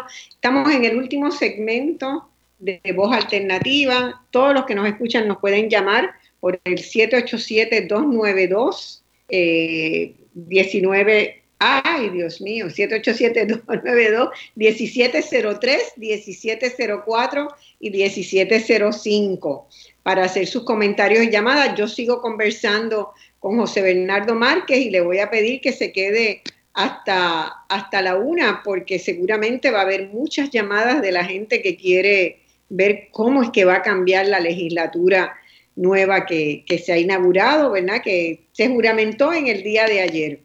Eh, y estábamos, yo quería hacerle, ya hemos cubierto el tema de la corrupción, no me queda duda de que tanto en las medidas internas para mejorar la gobernanza y la forma democrática de trabajo para hacer mejor legislación, habría la posibilidad de lograr que medidas se aprobaran relativamente pronto. Y también creo que se puede usar para el tema de la corrupción, si seguimos con presión ciudadana, evidentemente. Lo que me parece un poco más difícil y que es imprescindible hacer es asumir el desafío de trazar una ruta sensata, una ruta eficiente, despolitizada, coherente, integral para salir de la crisis económica. Esta semana Alameda y otros economistas han escrito artículos, yo misma escribí un artículo también en, en el Nuevo Día sobre cómo podríamos ir pensando esa salida, pero porque realmente nosotros necesitamos un plan de desarrollo económico que esté dirigido a estimular la producción de bienes y servicios, a reducir la pobreza, especialmente la pobreza infantil, que tenga metas de equidad y de participación ciudadana. En el discurso de ayer de aceptación, el, gobernador electo mencionó la pobreza infantil como algo que, le daría a él este, atención. Y eso porque todos los candidatos a la gobernación firmaron un acuerdo sobre el tema de pobreza infantil, lo que yo celebro. El asunto es que tenemos que pensar en una estructura de producción de bienes y servicios que no genere tanta desigualdad como lo hay hoy. ¿Cómo tú verías, José Bernardo, eso? ¿Tú compartes este, que es una situación un poco más complicada, más difícil o crees que se podría lograr algo en, ese, en esa línea? Eh, bueno, yo creo que tiene, hay dos retos ahí. Creo que, en primer lugar, el asunto del coronavirus. Este, empezar por eh, los efectos desiguales que ha tenido la pandemia eh, y las medidas que se han tomado también desde una lógica eh, de la necesidad clara de, mitigar los efectos de la propagación del virus, pero sin tomar en cuenta las consecuencias sociales y, remediar y proveer apoyo eh, a familias, a pequeñas empresas, a estudiantes en cuanto a, esta situación. Así que creo que, que esa primera fase ¿no? de reconocer que un año más de, de pandemia en lo que ¿verdad? se atiende del todo eh, y, se hace accesible la vacuna, etcétera, eh, pues todavía requiere unas estrategias que, de apoyo que, no hemos logrado. Eh, y, creo que quizás ahí, con el apoyo de expertos y expertas, pudiéramos presionar ¿no? para que se, se tomen en cuenta esos efectos y esa desigualdad y esa necesidad urgente eh, de darle apoyo a, a, estas familias eh, y personas afectadas, desempleadas, personas que trabajan en la economía eh, de una manera, digamos, informal y que no han tenido necesariamente acceso a desempleo y, otras alternativas que, que, se han estado proveyendo, ya sea a nivel local o a nivel federal. Entonces, ya más a largo plazo, pues, pues creo que, que, en efecto los temas que menciona de pobreza infantil, eh, de desigualdad, de un sistema contributivo más justo, eh, de un sistema de desarrollo económico que esté basado eh, en evidencia y no en las presiones de unos grupos que logran cierto tipo de, incentivos o de exenciones, etcétera. Pues eso es algo con lo que este servidor y, sé que la delegación del movimiento está muy comprometida y que vamos a estar promoviendo eh, pero creo que, va a requerir eh, un diálogo más sostenido eh, de las distintas delegaciones representadas en este gobierno y que quizás, pues, al igual que, otros temas como la deuda, como las pensiones, eh, pues a lo que nos asomamos es a un escenario de lo que llaman concertación, ¿no? En donde vamos a tener que reconocer que, que, representamos a grupos distintos, que representamos este, intereses distintos y que tenemos que, que ver cómo a través de yo creo que la salida a eso es la evidencia económica, ¿no? La, la, recomendación eh, y la toma de decisiones basada en, números y en informes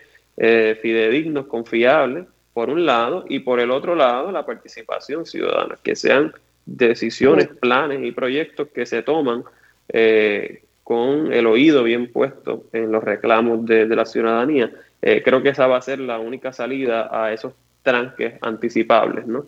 Eh, pero la voluntad de dialogar sobre ellos y de hacerlo ¿no? con, con, evidencia eh, en cada uno de, esos temas que venimos dialogando, pues, pues está ahí de, nuestra parte.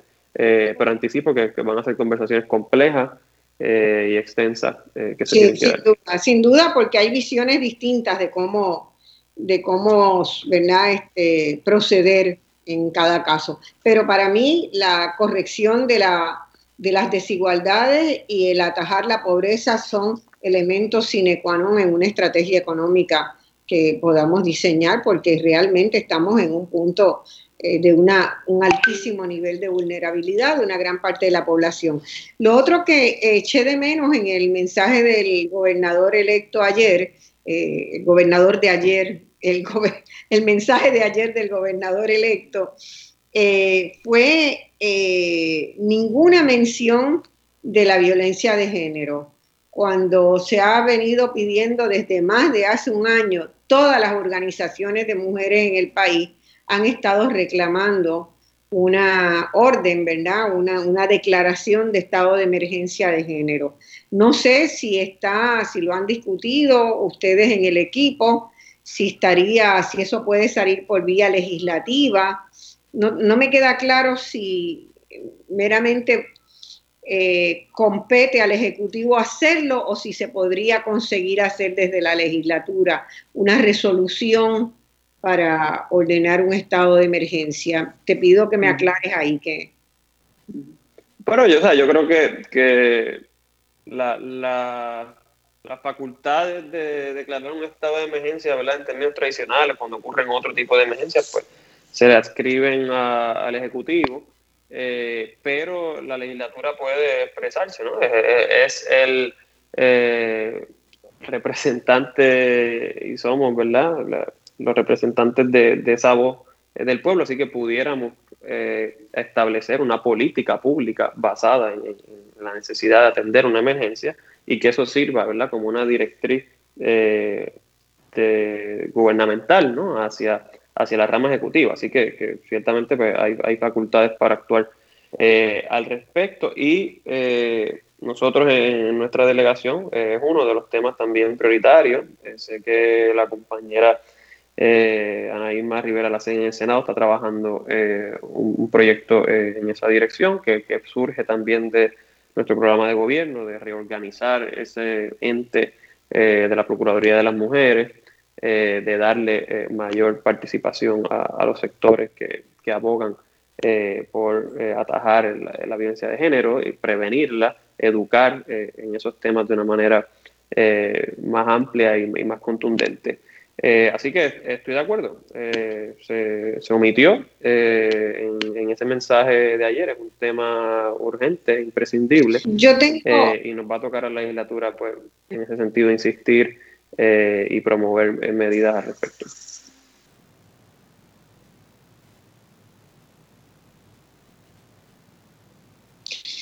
Eh, tengo dos temas más que rápidamente me gustaría que tú tocaras.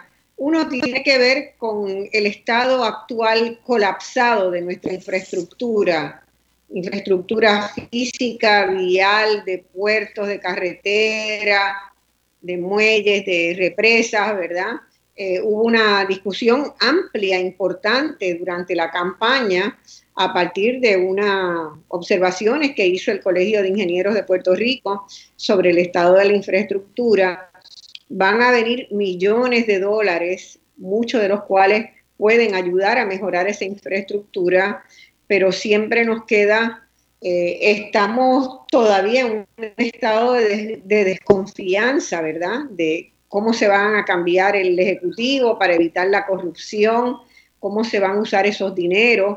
Me imagino que en la legislatura también tenga que generarse algún tipo de mecanismo de seguimiento, ¿verdad? Una especie de, mapeo de los proyectos y de, y de seguimiento, por lo menos que se tomaran la iniciativa los legisladores jóvenes y diversos de asegurar que eso se haga, ¿verdad? Porque si no, nos quedamos con la vieja, se va el dinero en compañías que vienen de afuera y se lo llevan y, en Puerto Rico no pasa nada.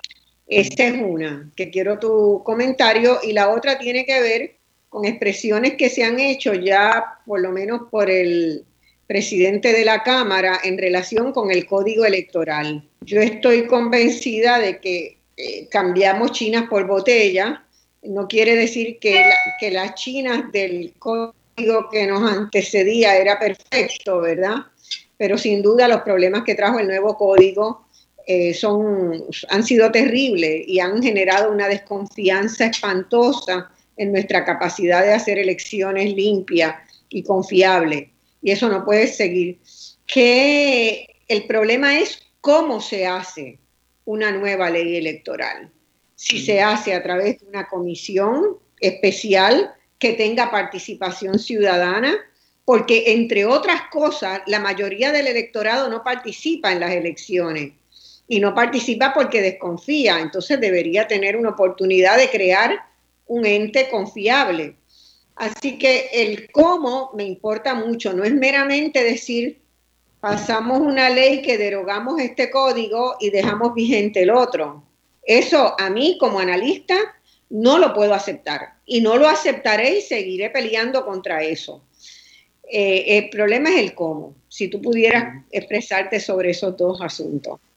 Sí, con mucho gusto. Eh, el primero, algo que, yo he estado planteando eh, desde que salí electo y hasta ahora juramentar ha sido que la legislatura tiene que meterse más de lleno en el manejo de, estas emergencias que hemos estado atendiendo, porque de momento se ha normalizado un gobierno de orden ejecutiva.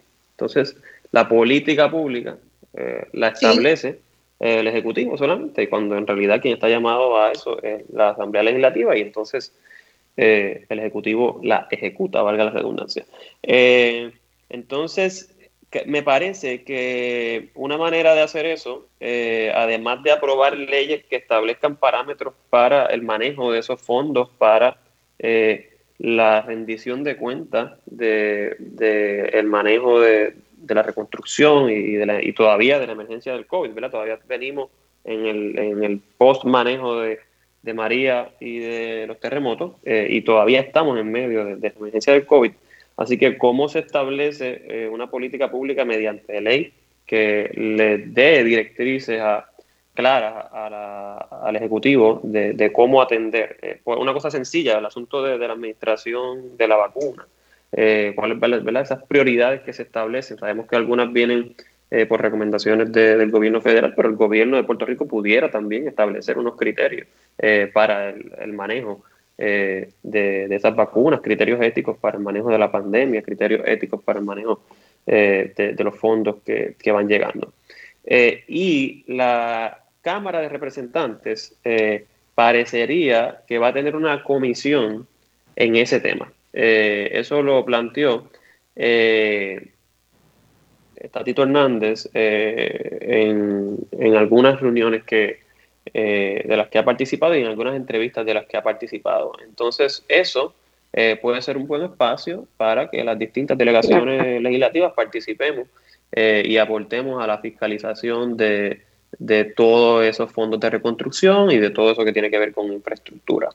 Sobre el código electoral, creo que hay consenso amplio sobre la necesidad de revisar eh, el marco democrático. Algunas cosas eh, se pueden hacer legislación, yo creo que en otras estamos hablando incluso de, reformas constitucionales, Eh, y estoy de acuerdo, eh, y es parte del compromiso del movimiento, eh, en que eso no sea un proyecto de una delegación, ¿no? de, un partido que entonces ahora aprueba su código electoral, aunque eso va a ser imposible ahora porque hay una multiplicidad de partidos representados.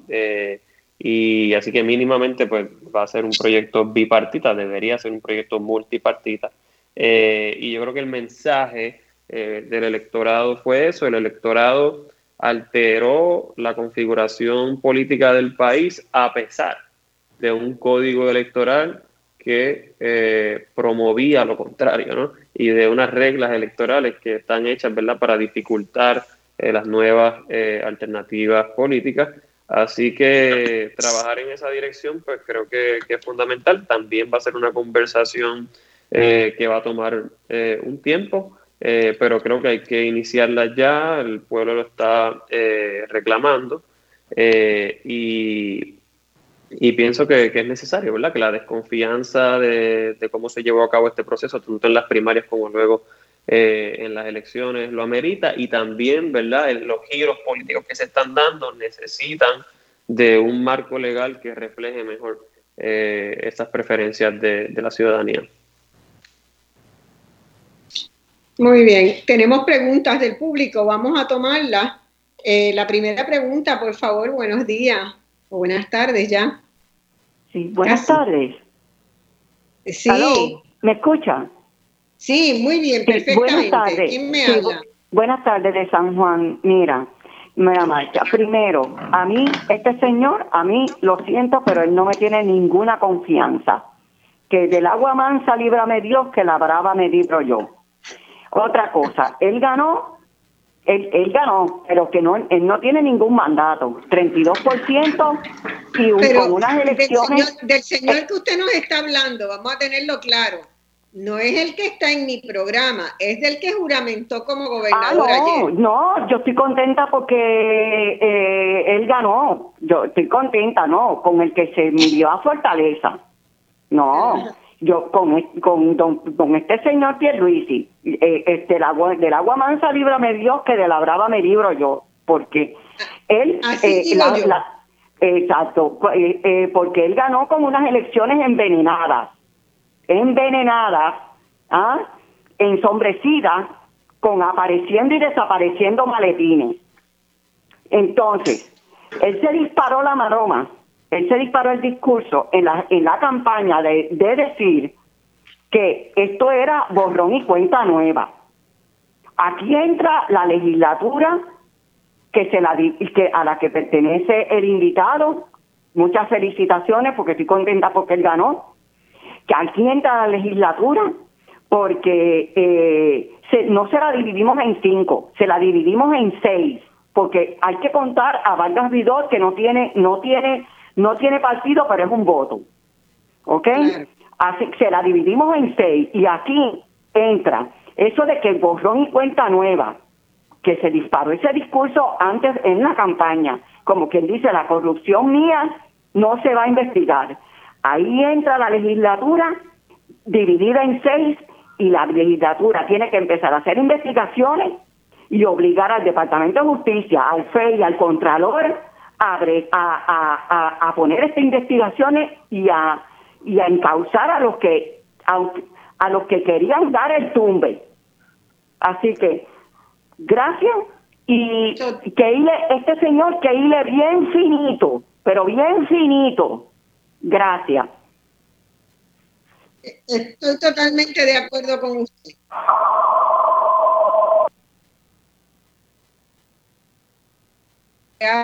Estoy totalmente de acuerdo con usted. La legislatura tiene eh, varias facultades, no solamente es legislar, sino es también investigar y fiscalizar. los poderes que tiene la legislatura de Puerto Rico son muy amplios y yo espero que los usen plenamente. Estoy segura que, que lo van a hacer, ¿verdad? Sobre todo esta camada de jóvenes que vienen de una diversidad muy grande, van, van a hacerlo. ¿No es así, José Bernardo? Eh, sí, totalmente de acuerdo. O sea, yo creo que, un tema importante que, plantea eh, la radio escucha y la ciudadana que, intervino, eh, se tiene que investigar eh, todo lo que, lo que ocurrió en las elecciones y particularmente en San Juan, toda la falta de proporcionalidad entre cantidad de electores, cantidad de papeletas, eso todavía no se ha esclarecido, eso probablemente sea objeto eh, de, trámites judiciales y eso, pero que la legislatura también tiene que aclarar eso para que el pueblo confíe eh, en, su, en su sistema electoral, así que no solamente hacerlo de manera prospectiva, sino que se rinda cuenta de qué efecto pasó y, que el país pueda eh, conocer la verdad del proceso electoral es, fundamental. Y sobre lo otro que plantea, pues, pues también no, no se puede simplificar el, planteamiento ahora de, que hay que pasar la página y de que esto es borrón y cuenta nueva. Eh, una cosa es un llamado genuino al pluralismo, ¿verdad? Y a la diversidad democrática y otra cosa, pues no reconocer que lo que el pueblo está enviando eh, como mensaje, que lo plantea la señora, pues es la necesidad eh, de que hayan nuevos estilos, nuevas voces, eh, y posturas que, a las que se le ha dado la espalda. ¿no? Así que, en ese sentido, pues, pues que no caigamos en un romanticismo eh, que omita cuáles han sido las prácticas del pasado y quiénes han estado detrás de ellas, quiénes han sido responsables de ellas. y, y esa pues es una, una, conversación también que, tenemos que estar abiertos a, a tener y a, y a concertar. Muy pendiente. Otra llamada que tenemos, por favor, que la pasen, que se nos va el tiempo ya. Adelante. Buenas. Hola. Hola, ¿cómo está? Felicidades a todos ustedes. Muy este, bien. ¿Quién me habla? Le habla Aileen. Le habla Aileen. Este, mire, yo estoy llamando porque Usted sabe que el gobierno federal mandó un dinero para que se repartiera entre las personas que, viven aquí en Puerto Rico, ¿verdad? 1.200 dólares. Bueno, pues yo he estado escuchando en diferentes estaciones de radio y aparentemente eh, siguen siguen en, el, en, que no están entregando esos 1.200 pesos y en términos generales a que no se les está mandando a las personas mayores. No sé por qué razón es eso. Este debería haber una investigación con relación a eso de, este no sé o un mecanismo que se que se utilice para que esos fondos que vienen del gobierno federal se puedan fiscalizar aquí se puedan este se puedan usar de manera correcta verdad y no como lo están haciendo ahora bueno, este, déjeme, decirle, este, por lo menos lo que he leído, porque no me consta, no estoy trabajando con eso, ¿verdad? Pero eh, primero, lo que el gobierno federal aprobó para este momento son 600 dólares por persona, no 1.200 como había aprobado hace los varios anteriores. Meses. Es que esos fueron los anteriores, no los de ahora, los, anteriores. Los 1.200 los pagaron y se los gastaron ya. Los gastaron en comida, los gastaron en salud, los gastaron en televisores, quién sabe lo que gastaron. No, pero, no mandaron a mucha gente, ¿sabes? A mucha gente no le han mandado esos 1.200 dólares, incluyéndome a mí. El problema está en que no hay un mecanismo donde uno pueda, este, este, no hay, este, no sé, un comité, este, algo que se pueda hacer para investigar. ¿Usted se comunicó con Hacienda? Sí, tres, cuatro veces. Y me dicen que me aprobaron los 1.200 y todavía no se mandan.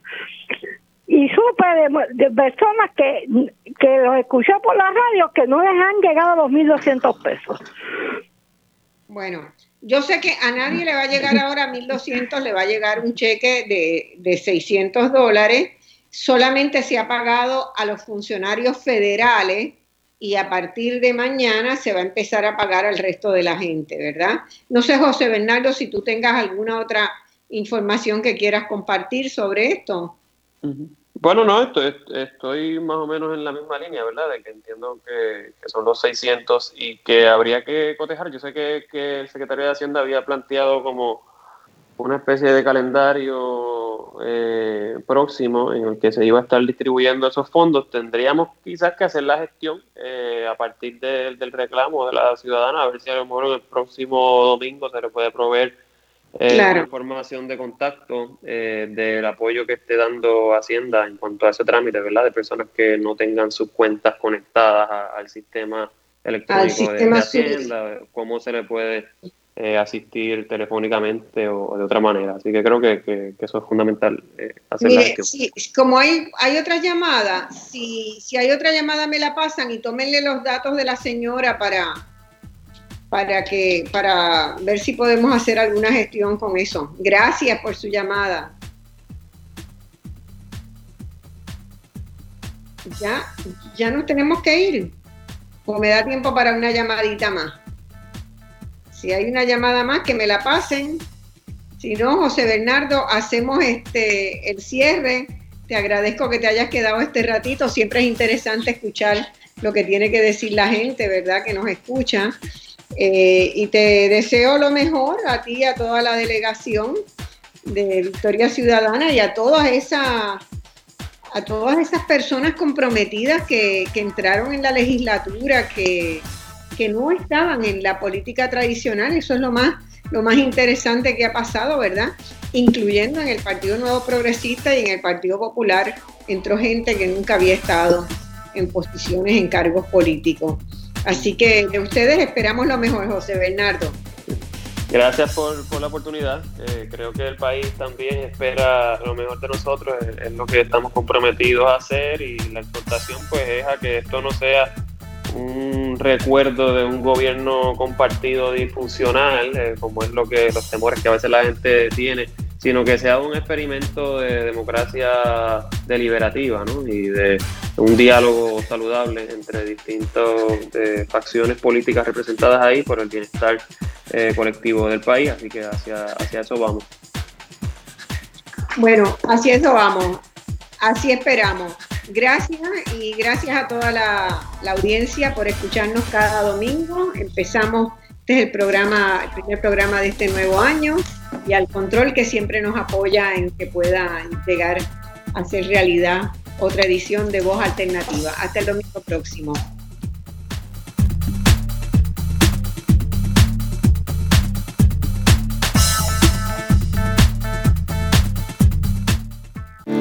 Se acerca el año nuevo y estamos listos para celebrar las Navidades